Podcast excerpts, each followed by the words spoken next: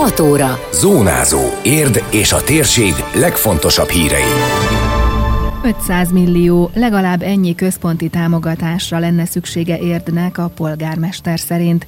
Szebb karácsony, nehéz sorsú gyerekeknek gyűjtenek cipős doboznyi ajándékot Török Bálinton, Pest megye szépe elindult a közönségszavazás a verseny közösségi oldalán. Ez a Zónázó, az Érdefem 1013 hírmagazinja. A térség legfontosabb hírei Szabó Beátától. Legalább fél milliárd forint kormányzati támogatás kellene Érdnek az idén. Másként nagyon nehéz helyzetbe kerül a város, nyilatkozta a polgármester az Érdefem 1013 reggeli műsorában. Csőzik László hozzátette, egy megállapodás alapján az elmúlt években Érd mindig kapott kormányzati forrást a költségvetés egyensúlyban tartásához, idén azonban még nem érkezett pénz. A város bevételei, tehát a saját bevételeink, azok önmagukban nem képesek arra, hogy az alapvető működésünk kiadásait fedezzék. És erre a célra köttetett egy megállapodás még 2015-ben a kormányjal, hogy ő ezt kipótolja, nagyjából egyensúlyi helyzetet teremt. És minden évben jött először 1,1, aztán 1, aztán 800 millió, tavaly már csak 700 millió. Én nagyon remélem, hogy idén is kapunk, de minden évben a város 1,9 milliárd forint bevételt beállított a költségvetésében, mint direkt pénzügyminisztériumi kormányzati támogatást. Erre épült az egyensúly. Ha ér nem kap, hát most nagyon-nagyon hasamra ütök, legalább 500 millió forintot ebből a tervbe vett 2 milliárdból, akkor nagyon nehéz helyzetbe kerülünk. Ha legalább ennyit megkapunk, akkor át tudjuk vészelni ezt az évet, illetve az évfordulót. A városvezető kifejtette, az látható, hogy az iparűzési adóbevétel legalább 400 millió forinttal csökken ebben az évben, a gépjármű adóból sem részesül már a város, ez 240 millió volt tavaly, idén 300 milliót vártak. Plusz a reklámhordozók után fizetendő építményadó kiesésével, valamint az egyelőre hiányzó, de betervezett és kért 2 milliárd forint kormányzati forrással éppen annyi a kiesés, amennyi a tavalyi összes iparűzési adó volt, vagyis 2,7 milliárd. Magánszemélyek esetében nem emelik az építményadót, csak vállalkozások tulajdonában lévő bérbeadott ingatlanokra vonatkozik a tervezet, erősítette meg a polgármester.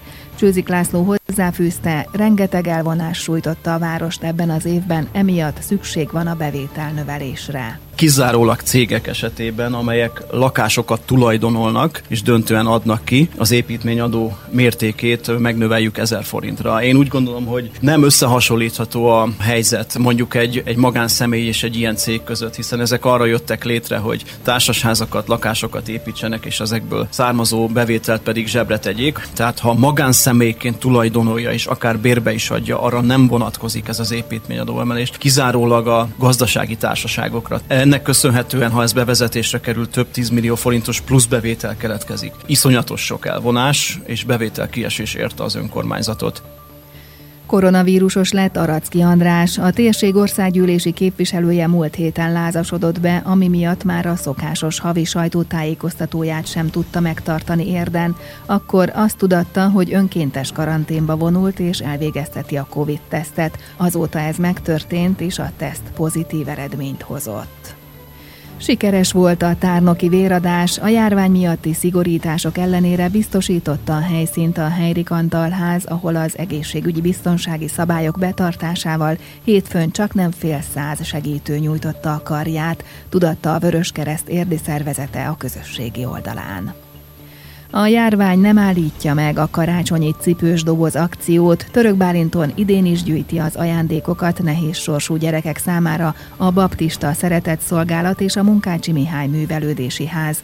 Most bevonták a Jó Akarat Kör nevű helyi civil szervezetet is, amely több mint 20 éve segíti a rászoruló családokat, mondta el rádiónknak Elek Zsófia művelődés szervező. Ez a cipős doboz akció ez már nagyon régóta működik Török Bálinton, olyan formában, hogy a Baptista Szeretett Szolgálat szolgálat megadja a művelődési házat ilyen cipős doboz leadó helyként, azonban idén úgy gondoltuk, hogy valahogy jobban szeretnénk ebben az időszakban tenni a, a közösségét, és ezért bevontuk a török bálinti jó akaratkört, illetve a művelődési ház is egy kicsit nagyobb szerepet vállal abba, hogy ezek a cipős dobozok ide kerüljenek, illetve hogy minél több emberhez eljusson az, hogy itt cipős dobozokat lehet leadni, és ezzel a rászoruló gyerekeket segíteni. Szerintem körülbelül 15 éve vagyunk mi itt leadópont, de ez az első olyan év, hogy nagyobb szerepet vállalunk a cipős dobozoknak a gyűjtésében.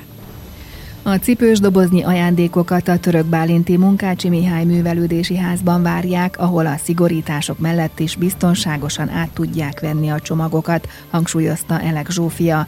December 14-ig lehet vinni a rászoruló gyerekeknek szánt meglepetéseket. Ugye a művelődési ház zárva tart a látogatók előtt, de nálunk ugyanúgy működik a, a recepciós szolgálat, tehát hogyha valaki jön, ide jön egy cipős dobozzal, bekopog az ajtón, akkor gumikesztyűben a kolléganő át tudja menni a, a cipős dobozt, amit majd a gyűjtés végén a baptisták és a jó akaratkör közösen fog majd kivinni. Minden olyan dobozt szeretettel várunk, aminek a tartalma bármilyen olyan játék, aminek akár a saját gyermekeink vagy rokonaink is örülnének. Ezek lehetnek egyszerű dolgok, tehát színes ceruzák, kis színezők, mesekönyvek, festék, plüssállat, társasjáték, agresszióra nevelő vagy, vagy elektronikai esetleg törékeny játékot semmiképpen ne tegyünk a dobozba. Élelmiszereket annyira nem várunk e- ezekbe a dobozokba, Triplázásra készülnek, a szervező elmondta, szeretnék, ha ebben az évben a szokásos 30-40 helyet kétszer-háromszor több ajándékcsomag gyűlne össze,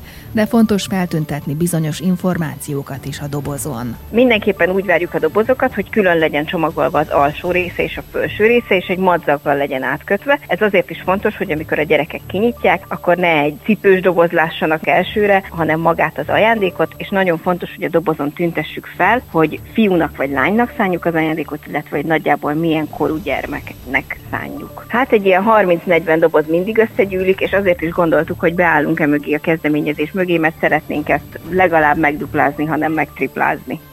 A cipős doboz akcióról további információkat találnak a Török Bálinti Művelődési Ház honlapján és közösségi oldalán. Voksokat gyűjtenek a szépség királynő jelöltek, már zajlik a közönségszavazás a negyedik Pest megye szépe választás közösségi oldalán. A döntőbe jutott 14 hölgy fotója alatt lehet voksolni köztük az érdi versenyzőre Bőm Alexandrára. Bada Zoltán versenyigazgató azt mondja, ezzel a módszerrel folyamatosan nyomon követhető, ki mennyi szavazatot gyűjtött. Hatalmas érdeklődés van, volt olyan lány, aki már közel 2000 szavazatot kapott, úgyhogy mindenkit arra buzítunk, hogy január 3-áig szavazzon Pest megye szépeire. Az első három helyzetet fogjuk díjazni, és hát egyébként még vannak ugye külön díjasok is, amit mindig a gálásten hirdetünk ki, tehát hogy elég sok nyeremény van. Rengeteg jelentkező volt minden évben egyre kedveltebb a verseny, amire mi nagyon büszkék vagyunk, és azt gondolom, hogy jó úton járunk, hiszen Pest megyének értéket szeretnék ebben teremteni. A hivatalos szavazásnak az égvilágon semmi köze nincs a gáleste megválasztott királynőhöz. Az egyik évben volt már olyan, hogy ugyanaz nyerte meg a szavazást, aki a királynő is lett, viszont a szavazás tisztasága érdekében választottuk a Facebook szavazás, hiszen ott napról napra, órára órára, percről persze lehet követni, hogy kinek hány kedvelése van.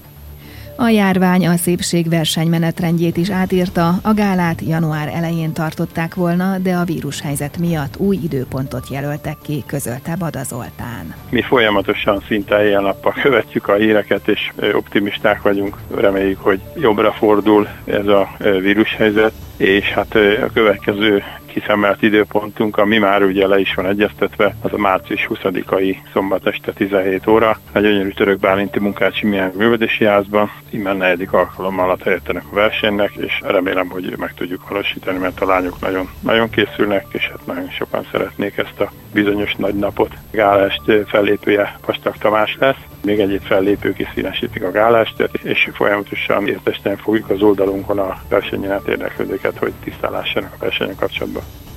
A negyedik Pest megye szépe versenyről még többet megtudhatnak a ma megjelenő érdi újságból. Időjárás.